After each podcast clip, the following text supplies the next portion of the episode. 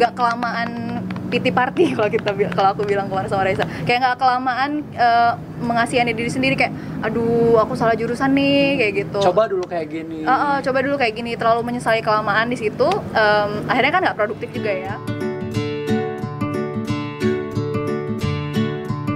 sekilas duduk ngopi bareng itu uh, biar tidak salah persepsi ini bukan komunitas baru yang kita coba hadirkan.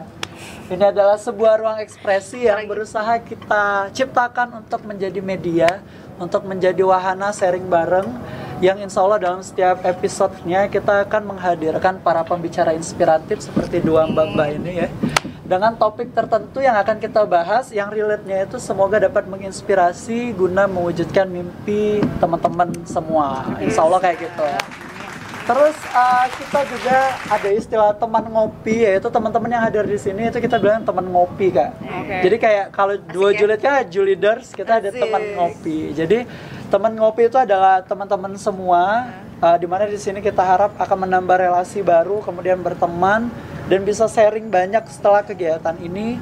Tidak hanya selesai malam ini kak tapi terjadi koneksi antar teman-teman ngopi. Kenapa sih kita harus ngopi bareng? Kenapa ngopinya tidak sendiri-sendiri gitu ya? Karena kita percaya kak bahwa uh, yang namanya ngomongin mimpi itu akan lebih seru akan lebih semangat akan lebih uh, greget kalau ada yang ngingetin. Oke. karena kan sebagai manusia ini kan fluktuatif ya mood kemudian menjaga mimpi itu tentu bukan hal yang mudah dan butuh support dari teman lain. Dan kita harap dengan kegiatan ini menjadi reminder untuk kita semua bahwa oke aku ada mimpi ini dan harus aku kejar lagi. Kita akan bahas tentang decision and Apa tuh? consequences jadi kalau bahasa Jambinya bahasa kitanya itu tentang keputusan dan bahasa Indonesia bahasa Indonesia. audiensnya audiensnya nanti ada Indonesia juga. Oh iya boleh. Jadi kita akan bahas tentang keputusan dan konsekuensi yang akan mengikutinya itu ya.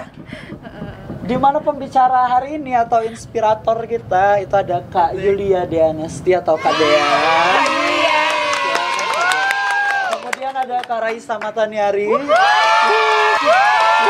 Udah ngetop banget lah ya. Kalau anak-anak Jambi semua udah tahu dua julid Raya, ini.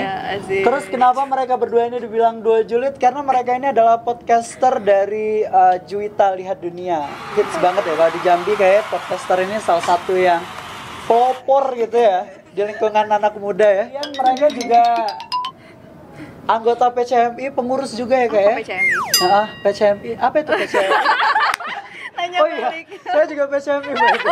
Jadi PCMI itu adalah uh, Purna Caraka Muda Indonesia. Jadi uh, suatu organisasi di mana para delegasi Indonesia dari Provinsi Jambi begitu mengikuti selesai mengikuti program akan bareng-bareng kumpul di organisasi. Program ini. apa? Rehab. Jadi KDA ini adalah program Indonesia Kanada. Program pertukaran ya. Pertukaran maksudnya. Oh, pemuda iya. antar negara. PPAN itu ya dari Kemenpora RI. Nah, beliau ini adalah alumni dari uh, program Indonesia Kanada tahun berapa, Kak? Aduh, disebutin tahunnya ya. Boleh. Di 2012. 2012. Jadi 2012 di saat kita masih unyu Masih cebong ya? Iya. Kak Dea udah ke Kanada. Kemudian ada Kak Raisa yang tidak kalah keren. Wah, Asik. karena senior saya harus Yes. di-mention seperti itu. Beliau ini alumni dari program uh, kapal pemuda ya, Kak ya, ASEAN Jepang. Apa itu, Kak? Tiba-tiba ya. Tadi Tiba-tiba. Kanada nggak ditanya apa. Ya, Karena jadi- jelas kan ya Kanada. Tapi kalau Oh. ASEAN kan kayak Wih, apakah mengunjungi semua ya. negara ASEAN atau tidak? namanya emang agak menarik ya soalnya kapal pemuda Asia Tenggara dari Jepang jadi itu pertukaran pemuda juga Hmm. tapi kita di atas kapal jadi berlayar kita mengelilingi negara-negara di Asia Tenggara dan programnya disponsori oleh Pemerintah sama Jepang. pemerintah Jepang Oke. makanya kita ke Jepang dulu jadi Siap. start di Tokyo Oke. baru Oke, segitu aja kak. Karena nanti akan ada episode roadshow mungkin tentang PPAN Baik, untuk baik, baik, lebih baik, detail ya.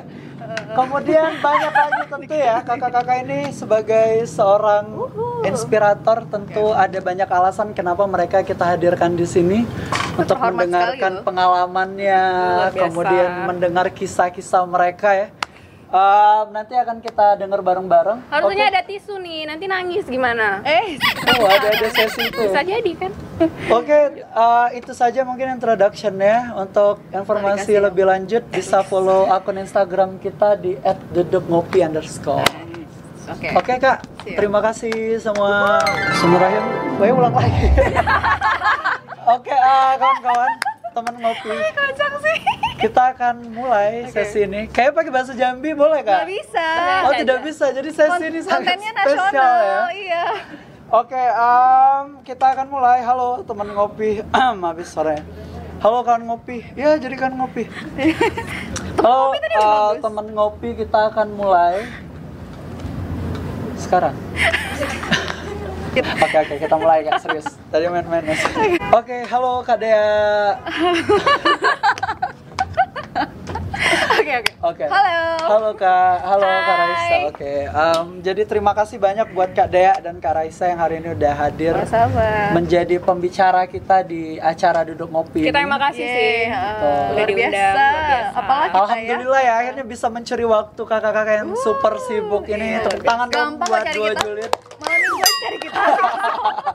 Kok sedih ya? iya, jadi uh, hari ini uh, kita edisi spesial kita akan mengorek sedikit bagaimana kisah dari kedua wanita ini dalam menghadapi hidup ya kakak-kakak ya. Iya. Yang kita harap akan ada inspirasi dari cerita mereka karena Amin. background mereka tadi yang sudah pernah menjadi delegasi Indonesia. Kemudian juga tentu di usia segini ada challenge-challenge sedikit yang Banyak relate ke social judgment gitu-gitu Iya. ya kayak yang uh, sangat up banget akhir-akhir ini dibahas di lingkungan kita. Nah jadi Kak Dea dan Kak Raisa sesuai dengan topik kita hari ini kita akan membahas tentang apa ya tadi ya decision and the consequences Oh. atau uh, keputusan dan konsekuensi yang mengikutinya. Berat ya? Betul, agak berat ini temanya hari ini ya. Jadi di usia segini kan ada banyak sekali keputusan krusial yang kita khawatirkan akan mempengaruhi hidup jangka panjang. Kalaupun tidak mempengaruhi keseluruhan hidup, tapi efeknya lumayan kan. Kayak pemilihan jurusan misalnya ya, sesimpel kita milih jurusan untuk kuliah Hmm, hmm. yang tadinya SMA pengen jadi dokter tapi pada saat memilih kuliah karena bocoran Kak Raisa ini pernah cerita pengen jadi dokter misalnya ya. kemudian uh, masuk ke jurusan biologi ya Kak Raya tentu akan banyak konsekuensi setelah memilih pilihan itu. nah kita boleh tahu nggak cerita dari Kak Dea atau Kak Raisa? Mungkin Kak Dea dulu ya. Dari jurusan kuliah mungkin dari situ ya karena teman-teman itu masih banyak yang bergojo- eh, bergejolak nih Kak. Jadi kayak ada cerita temanku kayak dari awal pengen masuk ke dokteran tapi kemudian masuk ke pertambangan misalnya Hmm. si Safron ya salah satu teman kita Pasti tapi efeknya efeknya itu kayak masih kerasa sampai sekarang Iya, iya, iya. masih ada hal-hal coba dulu aku masuk ke dokteran pasti hidupku nggak kayak Berarti ada gini resentment dong, ada penyesalan dong. nah kalau dari sisi Kak Dea mungkin ada nggak hal yang menyesal itu dan mungkin bisa cerita butuh waktu berapa lama untuk Bisa kemudian recover. menerima hal itu Ngomongin jurusan kali ya. Iya, boleh. Kalau jurusan pertama kali eh, eh, kalau jurusan dulu eh, sebenarnya kan aku jurusannya pendidikan bahasa Inggris nih, Ibu guru ya kan. Siap. Eh, tapi sebenarnya das seperti mungkin teman-teman yang lain juga itu bukanlah pilihan pertama kayak gitu. Kayak ya udahlah last resort lah ya gitu. Karena kebetulan aku juga suka bahasa. Waktu itu sebenarnya tujuan utamanya lebih ke sosial. Kayak aku pengen eh, aimnya itu HI you know. You know Oh, tipikal kayak betul, betul. anak kelas 3 SMA yang masih idealis gitu loh. Kayak kita mikirnya aduh HI enak nih atau mau jadi jurnalis deh komunikasi Betul, kayak betul. gitu ya. Keren Yang- gitu ya. kayak itu adalah jurusan-jurusan yang bonafit buat jurusan sosial kayak gitu. Kan dari IPS kan. Jadi em, tinggi nih ya kan? Eh, apa mau mau mau tujuannya tuh tinggi sebenarnya. Tapi satu dan lain hal kan kayak di situlah ya kita tuh udah mulai diajarkan dewasa kan ya. Betul. ada banyak kerikil-kerikil yang ternyata nggak kecil tapi banyak yang gede-gede juga ya. Kesandung gitu kan ya. Eh, jadi emang eh, sampai pada akhirnya pilihan terakhir itu memang aku mungkin di dua tahun pertama lah ya to be honest with you. Di kuliah itu emang masih kayak ya udahlah kayak gitu. I'm not giving my 100% karena ya itu adalah yang Bukan last first resort tadi, tadi ya? Eh, bukan first choice bukan pilihan pertama jadi masih ada kayak "Ah, males banget gue kuliah Betul. di sini gitu kan tapi kayak em, alhamdulillahnya aku tuh anaknya em, aku bisa dibilang lumayan inquired gimana ya lumayan suka belajar jadi kayak mungkin alhamdulillahnya situ ya. Coba kalau misalnya udah males belajar terus jurusannya salah gitu kan ya Bo. Mungkin udah nasakom kayaknya ya. Jadi Apa tuh nasakom? Nasa- oh, aduh ada generasi ya Bo. Nasib satu koma ya. Oh, gitu. aduh beda generasi. Apa nasib satu? Koma. Oh. kalau itu istilah kalau IPK kita di bawah satu Sangat. oh baru tahu gitu. Allahu Akbar Ya, beda istilah ya di zaman kita. Oke, jadi gitu. Jadi tapi em, kemudian towards mungkin udah masuk ke tahun ketiga, keempat, kayak udah mulai belajar itu udah bukan eh, apa namanya pilot mode lagi, udah bukan kayak gara-gara ya belajar karena harus lulus aja gitu, karena ini kewajiban sama orang tua, you know, Betul. gitu. Em, akhirnya alhamdulillahnya aku kayak ada keinginan gitu kan, udah mulai ada keinginan untuk mencari nih di luar ini. There's something more than just you know uh, being studious, cuman belajar doang di kampus di, di, di kuliah kuliah doang gitu kan. Dan akhirnya dari situlah kita mulai kan satu persatu nyari nyari siapa sih kita nih kita tuh maunya apa sih di dunia ya gitu. Dalam ya jadi existential crisis jadinya. Jadi di situlah mulai kayak oke coba deh ikut ini ikut A B C D ya gitu. Dan dari situlah mulai kan em, eh, aku udah mulai ngerasa kayak oke eh, berdamai dengan pilihan, Pilihan yang itu. terakhir tadi dan karena ada berbagai macam pintu yang terbuka ternyata meskipun aku di pilihan yang mungkin bukan pilihan pertama tadi gitu ada hikmahnya gitu Betul, tapi tetap butuh waktu 2 tahun untuk seorang KDA Um, menerima itu. iya more or less lah kurang lebih gitu loh kayak Lumayan uh, ya, uh, uh, berarti ya. agak lebih ikhlas gitu ya belajarnya Iya, gitu Itu cerita KDA ya. Uh, Kalau Kak Raisa, Kalau mungkin kayaknya Dari sama ya. Iya, tadi ya. Aku nggak tahu sih mungkin apakah semua pemuda yang pernah kelas 3 Kayaknya SMA kebanyakan Itu, yang hmm. iya ya masuk ada aja gitu yang itu masuk sebenarnya jurusan yang kalau aku tambahin sebenarnya itu Uh. kesalahan pada sistem pendidikan kita juga sih kayak kita itu harus dihadapkan tiba-tiba sama pilihan yang besar di akhir uh, masa SMA kayak gitu padahal kita, kita juga belum matang. Iya, kita belum mateng dan belum diarahin ke sana secara mateng gitu loh. Belum tahu apa aja sih yang ada di luar sana bisa jadi bisa kita pilih gitu dan akhirnya ya ya kayak pola gitu kan. Maksudnya eh, banyak banget karena aku juga dengar dengar cerita gitu kan. Banyak banget memang yang eh, nggak sesuai sama jurusan yang dia inginkan. Banyak terus banget. ya selama prosesnya syukur-syukur yang kayak KDA ya maksudnya yang menerima. Oh. tapi kan banyak juga yang jadinya kayak hating the condition. Maksudnya Betul. juga blaming you know blaming people blaming the conditions tanpa merefleksi diri sendiri. Nah kalau aku dulu sebenarnya tuh pengen jadi psikolog Oh, psikolog Ah, justru. ah. tapi orang tua nggak itu setelah kedokteran. Enggak, enggak memang jadi pengen jadi psikolog awalnya, tapi orang tua nggak mendukung. Maksudnya nggak mendukungnya bukan secara keras yang dikurung Lebih segala macam kayak kayak gitu gitu. ya kayaknya. Iya, jadi kayak kayaknya stereotip juga ya. Maksudnya memang lang, bilangnya dari orang tua bilang ya udah kalau kalaupun mau jadi psikolog kenapa nggak sekalian dokter jadi dokter aja Oh. kayak gitu. Terus ya pada akhirnya ternyata takdir berbicara lain karena aku juga sebenarnya udah persiapan juga untuk masuk kedokteran segala macem. Tapi masa aku rasa ya aku rasa masalahnya adalah karena eh, dulu keluargaku memang strict nggak ngebolehin aku masuk universitas swasta. Hmm. jadi memang harus universitas negeri yang kita tahu ya masa kedokteran kan gila ya persaingannya dan aku nggak terjaring. Dan waktu itu pengennya sih tes lagi tahun depannya. Kayak cuman aku ya. ternyata kayak kayak anda ya. Masih pengen gitu ya ngajar bimbel. iya jadi tapi ketika aku masuk jadi kan yang aku jurusan yang aku masuk itu kebetulan aku masuknya lewat jalur prestasi. Di biologi di biologi itu. Jadi ya udah aku masuk sana terus eh, nggak nyampe 2 tahun sih kayak aku udah ngerasain vibes-nya.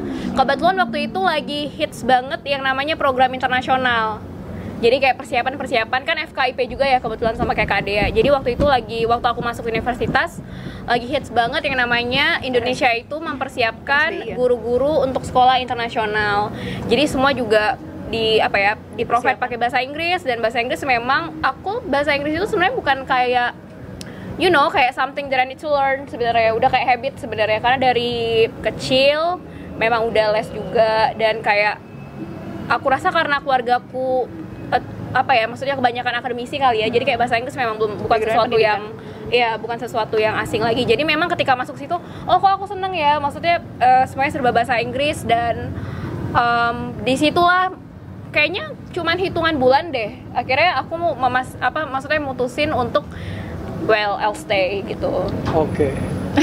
langsung gampang itu ya cepat ya, Ya udahlah ternyata ya gitu. anaknya sangat Anaknya nurut. beradaptasi. pasrahan saya orangnya Oke, siap siap. Jadi betul ya kak, kalau ternyata pilihan berat pertama dalam fase hidup kita itu Mm-hmm. dimulai dari pemilihan jurusan untuk kuliah. bisa jadi Wow. Bisa jadi ya, atau iya. sebenarnya beda-beda juga Iya, dalam beda- beda-beda setiap sih. kondisi Tapi- personal. Mm. Tapi mungkin eh, itu adalah salah satu yang terberat karena kan itu juga kita udah dianggap udah lulus SMA, lebih dewasa, Betul. 18 kan gitu. Jadi udah bisa harus bertanggung jawab sama pilihan itu dan itu yang bikin kita tuh kebanyakan kagok gitu kan. Karena Betul. kan eh, selama ini kita mungkin masih belum terbiasa untuk mengambil keputusan dan harus bertanggung jawab atas keputusan itu. Betul. Biasanya dipilihin sama orang tua kan. Betul, nah Heeh. menyinggung itu ternyata ini juga pilihan pertama yang kadang kita harus sedikit berargumen dan orang tua. Hmm, iya, Karena iya, kan iya. orang tua pun sering, Benar-benar. eh, sering menitipkan cita-cita mereka, Iya, mungkinnya aduh. kayak ya udah bang jadi ini aja jadi do- dokter aja Hmm. misalnya karena mamaku emang dari dari kecil obses banget untuk jadi dokter Iya, dan iya. tidak kesampaian gitu ya. Jadi aku kayak dari kecil tuh terdoktrin bahwa menjadi dokter itu adalah hal yang baik. Ah, Uh, alhamdulillahnya aku juga menyukai hal itu tapi banyak kasus teman-teman di kedokteran pun itu salah jurusan hmm. jadi mungkin uh, kalau cerita lainnya di luar kedokteran banyak teman-teman yang pengen masuk ke kedokteran tapi tidak masuk tap- uh, karena tidak terpilih dalam persaingan seleksi kayak cerita Karaisa tadi tapi kita yang di dalam pun sering ngerasa kita salah jurusan karena dipaksain biasanya.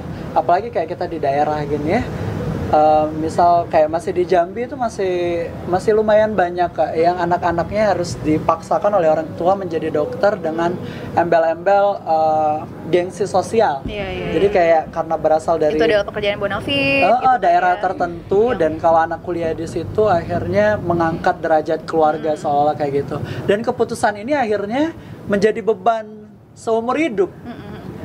Karena begitu jadi dokter biaya udah besar mau keluar juga udah tanggung kan karena udah bayar lumayan. Sejauh kemudian mau ngikutin passion akhirnya jadi terkungkung dengan pilihan itu. Nah berbicara dengan jangka panjang konsekuensinya Kak. akhirnya tadi Kak Dea menerima dua tahun kemudian. Kak Raisa juga menerima beberapa bulan kemudian. Dan berhasil beradaptasi dengan pilihan yang dipilih atau berdamai lah ya Alhamdulillahnya mereka berhasil ya mengalahkan situasi yang tidak diinginkan pada awalnya. Mhm. Nah, kemudian Kak Dea tadi cerita mengikuti berbagai hal sebagai bentuk eh, adaptasi juga ya Kak ya untuk menerima keadaan ini. Mhm. Menurut Kak Dea, pola pikir seperti apa yang harusnya kita miliki begitu kita eh, masuk ke dalam suatu pilihan yang tidak kita sukai pada awalnya dan mengubah hal itu menjadi hal yang positif? open minded I think that's uh, salah satu itu juga sebuah skill sih kalau aku rasa ya kayak uh, kalau kita punya pikiran yang terbuka itu itu nggak gampang maksudnya tidak serta merta loh. Sebenarnya itu ada sesuatu yang harus kita latih kalau menurut aku ya. Karena um, dan itu juga kan hasil pendidikan juga kan. Kalau misalnya kita mungkin bisa lebih kritis sama sesuatu harusnya kita bisa melihat sesuatu ya itu mungkin awalnya negatif tapi ah nggak juga ah siapa tahu itu mungkin ada manfaatnya nih gitu. Kan katanya yang baik buat kita yang baik menurut kita belum tentu, Belum tentu buruk baik. buat kita kan bisa jadi baik gitu dan sebaliknya kan Em, jadi waktu itu yang aku lakukan emang eh, lebih open minded lebih lebih apa ya lebih ka- karena di situ juga kayak melatih toleransi aku sama mungkin kayak itu tadi itu caranya kita berdamai kali ya dengan pilihan apa pun yang akhirnya kita ambil ataupun misal pun itu tadi adalah kata Afif tadi titipan cita-cita orang tua Oh. gitu Em, Oke, ini yang udah kita ini yang udah dihadapkan ke kita, ini yang udah kita dapetin nih. Uh, we are in the stage of uh, of our life yang di mana ya udah ini the only option nih. Kayak kalaupun kamu mau cari kanan kiri, kayaknya akan melukai berbagai pihak gitu, Betul. termasuk diri kamu sendiri ya gitu mungkin tanpa kamu sadari gitu. Karena kan bisa jadi em, mungkin kamu ngerasa oke ini cuman bermasalah buat orang tua aku aja, tapi ternyata at the end you don't wanna hurt people you love right gitu. Kita nggak mau dong gitu. Jadi sebenarnya em, yang aku lakukan waktu itu sebenarnya lebih ke open minded dengan cara aku ngelihat apa ya opportunity kesempatan kesempatan yang bisa aku dapetin dengan aku berada di sini kayak gitu loh. Jadi nggak nggak kelamaan piti party kalau kita kalau aku bilang kemarin sama Raisa. Kayak nggak kelamaan eh, mengasihani diri sendiri kayak aduh aku salah jurusan nih kayak gitu. Coba dulu kayak gini. Uh, uh, coba dulu kayak gini. Terlalu menyesali kelamaan di situ em, akhirnya kan nggak produktif juga ya. Jadi what I did ya udah ikutin berbagai macam kegiatan yang mungkin masih berhubungan sama jurusan tersebut kayak mencoba lebih itu tadi open minded oh, mungkin ada yang aku suka nih kalau ikut ini Dan Gitu-gitu. akhirnya mengenal lebih banyak. iya uh, jadi kenal lebih dalam kan akhirnya Betul. kan kalau kita mau membuka tadi membuka pikiran gitu sih Lihat segalanya lebih dekat Asik. kalau kata Raisa Re- ya. Eh, Raisa. Serina. Kamu kan beda generasi lagi Sorry, sorry. Kamu ingat Raisa oke. terus sih. Iya. eh Karena selanjutnya kita mau tahu pendapat Kak Raisa nih. Kalau Kak Oh, Raisa, gitu. kita kan sering terjebak dengan pilihan yang bukan pilihan pertama. Kemudian bagaimana proses kita beradaptasi dan melihat hal positif kayak Kak Dea bilang tadi. Kalau aku sih fokus ke peningkatan kualitas diri sendiri gitu karena eh, kalau mindset kita aduh aku dibanding dia kok dia gini ya? Kok dia gini ya di aku ya? Hello kita sama dia udah beda konteks hidup. Contohnya nih ketika aku menjalani jurusan yang awalnya sebenarnya tidak aku inginkan di situ karena aku memang aktif dalam kegiatan-kegiatan bahasa Inggris. Aku ini yang apa throwback dikit ya. Dulu aku tuh sering dituduh anak bahasa Inggris sebenarnya saking sering ikut debat ikut you know kayak duta. orang iya iya jadi kayak ketika ke bagian kemahasiswaan kayak "Eh, iya Raisa gini gini gini ya kamu kan dari bahasa Inggris kan hah enggak bu saya dari biologi main celeng banget sementara kalau diingat dulu ya ya apalagi yang ikut PPN ya dulu tuh trennya itu tahun di bawah Iya. 2015 ya itu Masih rata-rata anak bahasa Inggris semua ya. kan jadi itu Betul. salah satu contoh nah maksud aku ya jangan kita mindset kita jangan ngelihat ke konteks hidup orang walaupun kita merasa kita di jurusan yang salah oke kalau kamu mau tes lagi nggak masalah tapi coba deh kamu lihat kesempatan di sekitar kamu kayak aku dulu sebenarnya yang membuat aku stay itu karena aku melihat banyak banget kesempatan di sekitar aku yang nggak akan aku dapatkan kalau aku pindah ke kedokteran lain. dan memang terbukti ketika beberapa tahun aku udah ikut debat, aku aku udah ikut banyak pemilihan duta dan alhamdulillah ya diberi kesempatan menjadi pemenang. Aku sempat jadi presenter TV juga dulu Oh, waktu iya. kuliah. Iya, jadi melatih ber- berbagai macam skill dapat Iya, ya jadi kayak ada anekdot sih dulu waktu orang sibuk kuliah, kadang aku tuh teman-teman sekelas aku udah tau banget, aku di belakang sengaja sibuk hafal skrip karena sorenya harus siaran. Siaran. Ya, em, anyways, jadi beberapa tahun kemudian, kayaknya kayak kalau nggak salah tiga tahun dua tahun setelah aku stay ya di jurusan aku, aku tiba-tiba curhat sama teman aku yang dia ngambil kedokteran di Jakarta. Terus dia kayak curhat ke aku betapa dia kayaknya sama deh yang kayak Afif bilang tadi ya mungkin dia eh, salah satu orang yang masuk kedokteran yang orang udah kagum banget ya mungkinnya orang luar tapi dia merasa em, Ganjal. mungkin sangat ini loh sangat apa ya beban sangat Tertekan. terbebani, sangat tertekan karena kan memang ya harus seperti itu ya. Terus dia curhat ke aku, terus dia bilang kayak gila ya Ray, aku kalau bisa pindah pindah deh. Aku Dari tuh nggak bisa ke mana-mana, aku tuh harus belajar terus, aku tidur aja kurang. Terus aku yang kayak dalam hati kayak oke jadi ya makanya jangan bandingin hidup kamu dan hidup orang lain. Bicara masalah passion kak, akhirnya ada banyak pilihan lagi-lagi setelah kita memilih masuk ke menjadi guru bahasa Inggris, menjadi dokter, menjadi seorang akademisi. Kadang ada passion yang akhirnya tidak bisa kita rilis lagi atau tidak bisa kita lanjutkan Hmm. Karena pilihan yang sudah kita buat. Seringkali seperti itu. Jadi kayak banyak teman-teman dokter yang tadinya sangat aktif di dunia organisasi misalnya malah jadi takut untuk organisasi lagi karena akan mengganggu nilai akademis belum lagi dalam segi berkarir takutnya mengurangi jam kerja dan segala macam menurut kakak menyikapi untuk menyeimbangkan antara pilihan yang penting seperti memilih pekerjaan misalnya setelah itu dengan menyeimbangkan terhadap passion personal agar tetap seimbang. Apa yang harus dilakukan kak? prioritas. Kayak prioritasnya saat itu em, apa sih gitu loh. Karena kan kita nggak bisa we don't we can't have it all. Kita nggak bisa punya semuanya gitu at the same time gitu. Kayak 24 jam nggak akan cukup kan buat kita dapetin semuanya pun gitu. Em, jadi sebenarnya mungkin itu salah satu eh, cue atau tanda buat kamu harus ngesortir hidup gitu loh. Maksudnya oke apa prioritas aku sekarang? Kalau misalnya prioritas aku eh, memang buat lulus nih dalam waktu cepat misalnya kan buat kedokteran kan juga pasti kan ada workload yang banyak sekali tugas yang banyak gitu. Em, ya namanya hidup ini pilihan ya. Kayak kita harus milih yang mana yang bisa jadi prioritas kita saat itu dan akhirnya kita harus berhadapan sama konsekuensi tadi kan Betul. gitu. Jadi ada satu atau dua yang akan ditinggalkan. Nah tapi eh, misalnya memang kamu ngerasa ada ada yang hilang nih dalam hidup kamu mungkin kamu bisa akalin dengan ya berbagi waktunya itu mungkin ya misalnya kamu belajar sekian persen dalam sehari terus mungkin sekian persennya kamu bisa alihin ke eh, passion kamu yang lain organisasi. Tapi mungkin tidak akan bisa dua-duanya 100% karena kan you have to juggle both worlds gitu.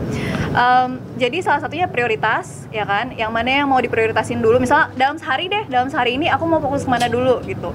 Eh, misalnya mungkin di weekend aku bisa lah nanti aku eh, eh, lumayan agak lebih lama di komunitas kayak gitu Em, kalau menurut aku sih sama ya prioritas, tapi kita dalam menentukan prioritas juga harus berinjak daripada visi misi hidup Oh, iya. kita. Penting goalsnya berarti Purpose-nya ya. apa? Ya, goalsnya purpose-nya apa? Jadi Jadi kan kan- akhirnya kan iya. jadi sorry, jadi prioritas kan gitu loh. Ini kemarin juga kita obrolin jadi jadi promosi lagi. Kembali ke episode nomor tiga kalau nggak salah. Oh, bukan, bukan. Oh, bukan, apa? bukan episode. Bukan Pilihan episode hidup. yang ketiga kita ngomongin soal itu juga.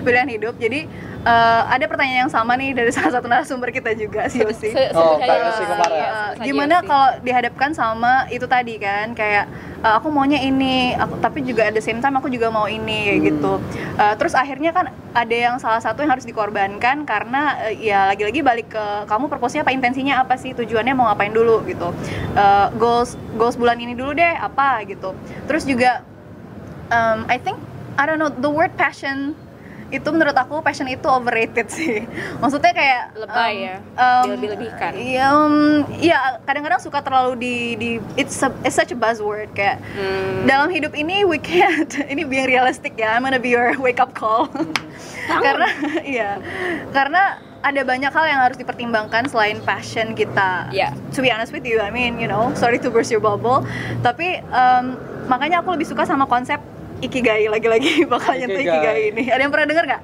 By the way. Ikigai itu konsep dari Jepang yang ngomongin ada empat irisan dalam hidup yang kalau kita bisa seimbangin you're gonna have well at least you know a peaceful life Balance gitu life, balance peaceful yeah. life gitu. Yang pertama apa yang kamu cintai? Ya ini passion kamu kan? Apa yang kamu suka? Hobi kamu apa sih? Apa sih yang bikin kamu tuh eh, semangat buat bangun di pagi hari gitu loh. Kemudian yang kedua apa yang kamu bisa? Kamu jagonya apa apakah itu bisa beriringan dengan passion kamu? Misalnya kamu sukanya Afif sukanya mungkin eh, yang, yang berjiwa sosial gitu ya yang berbau-bau sosial. Tapi ternyata Afif jago di kesehatan. Akhirnya dibikinlah tadi kan GPS gitu ya komunitas eh, di pesantren gitu. Kemudian eh, kira-kira itu bisa nggak em, bermanfaat buat orang lain. Apakah dunia membutuhkan itu? Kebermanfaatan. yang ketiga uh, kebermanfaatannya. Ternyata itu bermanfaat gitu kan? Terus yang terakhir nih ini mau nggak mau ya karena kan kita juga butuh uang ya dalam hidup. Betul. apakah ini bisa membayar hidup kamu gitu? Is it gonna give you a reward in term of financial atau juga ke- kepuasan dalam bentuk materi kayak gitu? Jadi kalau empat ini bisa kita seimbangkan waduh itu jago sih. Kayak kita bakalan seneng we're gonna love our jobs we're gonna love what we do gitu. At the same time juga itu menghasilkan kayak gitu. Dan itu pasti pencarian seumur hidup ya kayaknya semua orang. Karena kan mungkin kita ada saatnya kita suka sama pekerjaan ini tapi ternyata mungkin ada aspek lain yang Betul. gak cocok kayak gitu. Dan akhirnya tidak banyak orang yang bisa seberuntung itu. Iya iya benar. Jadi kayak uh, Makanya- isu yang lagi hangat banget nih kayak sekarang kan kita mau penerimaan CPNS ya, misalnya ASN. Iya. Itu kan lagi booming banget Iya, dan iya. kayaknya mayoritas dari kita uh, ter, ter- Tergerak buat Iya, tergerak daftar. untuk ikut-ikutan daftar. Uh, uh. Kemudian walaupun belum terpilih, kita udah bersiap dengan konsekuensi lagi-lagi. Iya, iya. Jadi kayak oh kalau aku ikut ASN, aku siap ditempatkan di daerah tertentu yang bahkan kita belum pernah memikirkan untuk hidup di daerah itu misalnya. Kemudian bersiap-siap untuk kehilangan passion lagi, Iya, bersiap-siap untuk beradaptasi di lingkungan baru. Iya. Nah, konsekuensi seperti itu harusnya disikapi seperti apa? Menurut Kak Raisa deh. Tadi Kak Dea ada ya? gantian Em, sebenarnya seseorang ketika ya idealnya ya seseorang ketika udah milih suatu pilihan harus tahu ya konsekuensinya apa. Cuman kan yang kita sayangkan kadang mereka buta aja gitu terus akhirnya cuma ikut ikut ikutan orang terus eh lolos gitu kan. Ah. julidnya mulai Jadi keluar makin malam soalnya eh lolos. Ternyata terus dia panik kan mau ngapain gitu kan ya. Eh, aku rasa itu yang pentingnya balik lagi ke tadi ya kita tahu visi dan misi. Jadi ketika kita udah tahu eh, lu akhirnya purpose lu apa sih? Jadi dosen. Jadi dosen di mana? Di Bandung kah? Di Jambi kah ya harus tahu konsekuensinya apa. Contohnya kalau dia tinggal di kota yang tempat dia em, berada tempat dia tumbuh tempat dia biasanya bernaung ya harus siap-siap pindah dan dengan konsekuensinya mungkin keluarganya diboyong terus juga propertinya di kota tersebut dijual. Harusnya kan dia sudah tahu dari awal. Jadi em, kalau mis ya makanya kalau umur seperti kayak kita ya maksudnya 20-30 pemuda kayak gitu seharusnya kita memang harus kritis lah terhadap tujuan kita apa ke depannya. Makanya yang misi kita yang menuju tujuan tersebut akan selalu kita pertimbangkan. Bahkan dari hal-hal kecil aja yang kita lakuin sehari-hari kita harusnya sudah tahu ketika ngelakuin hal tersebut eh, ke depannya impactnya apa konsekuensinya apa seperti itu. Tapi itu takes practice sih kayak Iya. itu adalah life skill juga kan. Kayak kita bisa menentukan itu adalah sound decision eh, maksudnya sound decision apa ya? kayak keputusan yang tepat atau enggak itu juga sebenarnya you learn while you do ya kan kayak kita tahu kita itu berbuat salah saat kita berbuat salah Betul. gitu. Iya, itu kesalahan itu iya. adalah kalau kita berbuat salah gitu. Tapi kak eh, sesuai dengan jawaban Kak Raisa tadi Jadi Serius kayak banget akhirnya kita harus bersiap-siap dan konsekuensi itu Iya, Dan iya, mental iya. menang Kadang kan dalam kompetisi kita udah Harus siap siap kalah ya udah sih Kalau kalah nggak apa-apa, Iya, nothing iya, iya. tulus kita juga harus siap menang ya Tapi ternyata mental menang juga belum banyak yang tumbuh Iya, iya, iya. Untuk menjadi pemenang dan menerima konsekuensinya Nah berbicara masalah itu kak apa ya tadi gimana jadi caranya? bicara masalah itu akhirnya balik-balik lagi ke skala prioritas lagi ya. Iya, iya. Akhirnya skala prioritas itu dibikin oleh individu itu sendiri Uh-uh. dan kemudian konsekuensi itu akan tetap hadir. Dalam artian dengan pilihan apa pun dalam well hidup. ya konsekuensi akan selalu ada Nah, kemudian pertanyaannya sabar adalah ya. pertanyaannya adalah standar pilihan yang betul itu harusnya kita lihat dari aspek mana yang nyaman menurut kakak dari pengalaman bahwa kayak gini loh kak maaf kayak kita di usia segini Iya. eh, harusnya udah mulai memikirkan rumah tangga Menurut- menurut sosial menurut gitu ya, menurut pandangan society, masyarakat uh. banyak umumnya Iya. kemudian kita juga masih tetap passionate dengan hal yang Uh, uh, kita uh. lakukan sekarang Uh, uh. dan tidak banyak yang menganggap hal ini wasting time kemudian kayak tidak memikirkan goals besarnya Uh, ego kadang-kadang aku juga banyak kritik dari teman-teman kayak Pip harusnya udah nikah nih di umur segini karena jangan egois umurmu makin tua anakmu nanti usia berapa bla bla bla yang akhirnya dengan keputusan yang kadang udah kita anggap betul pun ada konsekuensi Jadi yang harus gitu kita ya. terima Iya. paling tidak uh, pendapat masyarakat. Nah, menurut Kak Dea deh, agar damai dengan pilihan yang sudah kita rasa benar, agar kemudian menerima pilihan yang sudah kita buat dan bersiap dengan konsekuensinya, akhirnya balik ke apa Kak? Prioritas pemikiran kedamaian dengan pilihan tadi. Asik. berat banget ya ini menyimpulin pertanyaan aja berat apa yang ditanyain ini muter-muter Em, berarti intinya pertanyaannya tuh kayak apa sih yang bikin kita tuh bisa yakin kalau itu keputusan yang tepat gitu betul, betul. Ya, susah banget ngomong kayak gitu ya. Oh, karena mikir ya. Yeay. Gimana Gini tuh, Kak? rasanya kalau jadi yang nanyain nanti pas ngedit panjang Em, kalau dari pengalaman sendiri kali ya Iya, karena kan betul. that's the closest that I can relate Em, kalau mungkin seiring umur juga kali ya bu. Apa seiring umur kayak aku ngerasa my life is my life gitu loh. Kayak at the end of the day my life is my life. Mau orang ngomong gimana. Dan itu sebenarnya eh, memang butuh menumbuhkan kulit yang setebal itu, ceh ini pakai bahasa analogi. Itu itu butuh berbagai butuh didera berbagai macam masalah dulu sebenarnya. Kayak um, uh, I've learned my lesson the hard way lah intinya. Jadi em, keputusan-keputusan yang aku lakukan sampai pada titik sekarang misalnya ya udah di umur sekian terus ternyata mungkin pasti akan selalu ada kan kontroversi itu akan selalu ada dari seluruh pihak mana pun kayak gitu suara-suara asing dan lain-lain. Em, tapi at the end of the day sampai akhirnya aku bisa berdamai dengan itu semua tuh ya mikirnya kayak ya udah tadi aku kembali kenapa aku mutusin itu? Kayak um, because I know myself, because I know what I want gitu kan, apa yang aku inginkan dalam hidup, apa sih visi aku tadi. Jadi kembali ke purpose tadi loh, kayak tujuannya kenapa sih aku memilih jalan ini kayak gitu. Aku tahu di awal jalan ini akan sepi dan berliku cie gitu. Dalam ya. Dalam kayak sendirian, you gonna be alone kalau misalnya milih sesuatu yang berbeda dari yang dimaui masyarakat Betul. gitu.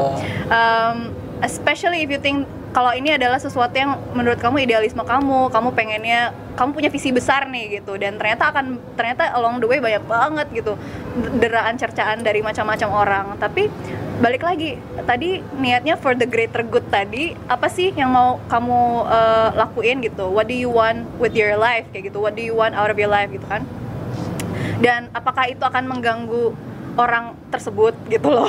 Kalau emang dirasa ini bermanfaat kayak aku kembali aja ke titik ikigai aku tadi gitu loh. Intinya itu. Kayak kembali lagi ke tadi kan aku udah maunya ini aku udah dapet yang aku bisa gitu. Dan ternyata masyarakat butuh kayak gitu. Terus kenapa suara-suara ini harus aku dengar kayak gitu kan? Toh mereka juga tidak berpengaruh banyak dalam hidupku gitu loh. Um, karena dan itu susah. Itu aku akui Betul, susah. betul. susah banget gitu. Um, terutama sebagai perempuan ya. Kita ngomong sebagai aspek perempuan. Perempuan itu di Indonesia susah banget loh Indonesia tuh kejam sama perempuan. Serius serius. Kayak misalnya kita ya kita ngomongin cewek feminisnya udah keluar nih. Jiwa feminisku Nggak meronta-ronta maksudnya kayak hal-hal kecil loh. Kayak kita di harass aja di jalan atau misalnya kita di Ya. sexually abuse terus kita ngelapor ternyata malah kita yang dilaporin balik kayak yang terjadi netizen baru-baru ini maha ya kan? benar juga kan pada bilang makanya jangan pakai baju kayak gitu iya dong iya benar Anyway. gitu jadi jadi yang kayak gitu-gitu loh kayak em, ya udah hidup hidup kamu. Akhirnya aku udah mulai membangun sebuah mindset itu kayak hidup hidupnya kamu. Kalau ini tidak membahayakan atau tidak menyakiti orang-orang kan mereka kan akhirnya cuman kayak ngomong ya udah lu egois banget sih sama hidup lu lah. Usia umur umur gue gitu kan. Eh, yang egois gue emang egois sama siapa gitu loh. Kayak um, that voices becomes less and less prevalent jadi ya kayak suara-suara tadi jadi kayak makin kecil aja gitu But it akhirnya takes time akhirnya. It takes practice and a lot of time. Kayak butuh waktu lama akhirnya bisa kayak ya udah gitu loh, kayak masa bodoh gitu. Betul. Kamu pernah baca buku itu nggak? By the way, The Art of Buku. Not F-ing, Oh Yeah. Eh, Iya gitu. iya iya iya. Itu bagus itu Bagus aku rekomend. Yang warna orange. Yes. Oke. Mark Ronson. Nggak kira-kira? Panjang ya. panjang nanti. Tapi aku setuju dengan pendapat Dea ini Kak Iya, Rai. iya. Akhirnya kalau aku boleh simpulin, proses pengenalan diri itu penting banget Iya, karena iya. balik-balik di setiap pilihan yang kita pilih pasti ada konsekuensi Oh, dan oh. akan selalu ada judgement dengan pilihan yang kita buat. Iya, pasti. Dan proses pengenalan diri karena istilah Kak Dea tadi kan my life is my life. Oh. Itu balik-balik ke seberapa kenal kita dengan diri kita, Kita dan mau apa sih? dan mau ngapain betul menurut Kak Raisa proses yang dilakukan untuk mengenali diri sendiri agar kemudian balik lagi bisa berdamai go, dengan yeah. setiap pilihan yang dibuat dan kemudian menerima konsekuensinya apa yang udah kakak lakuin Tunggu di episode berikutnya.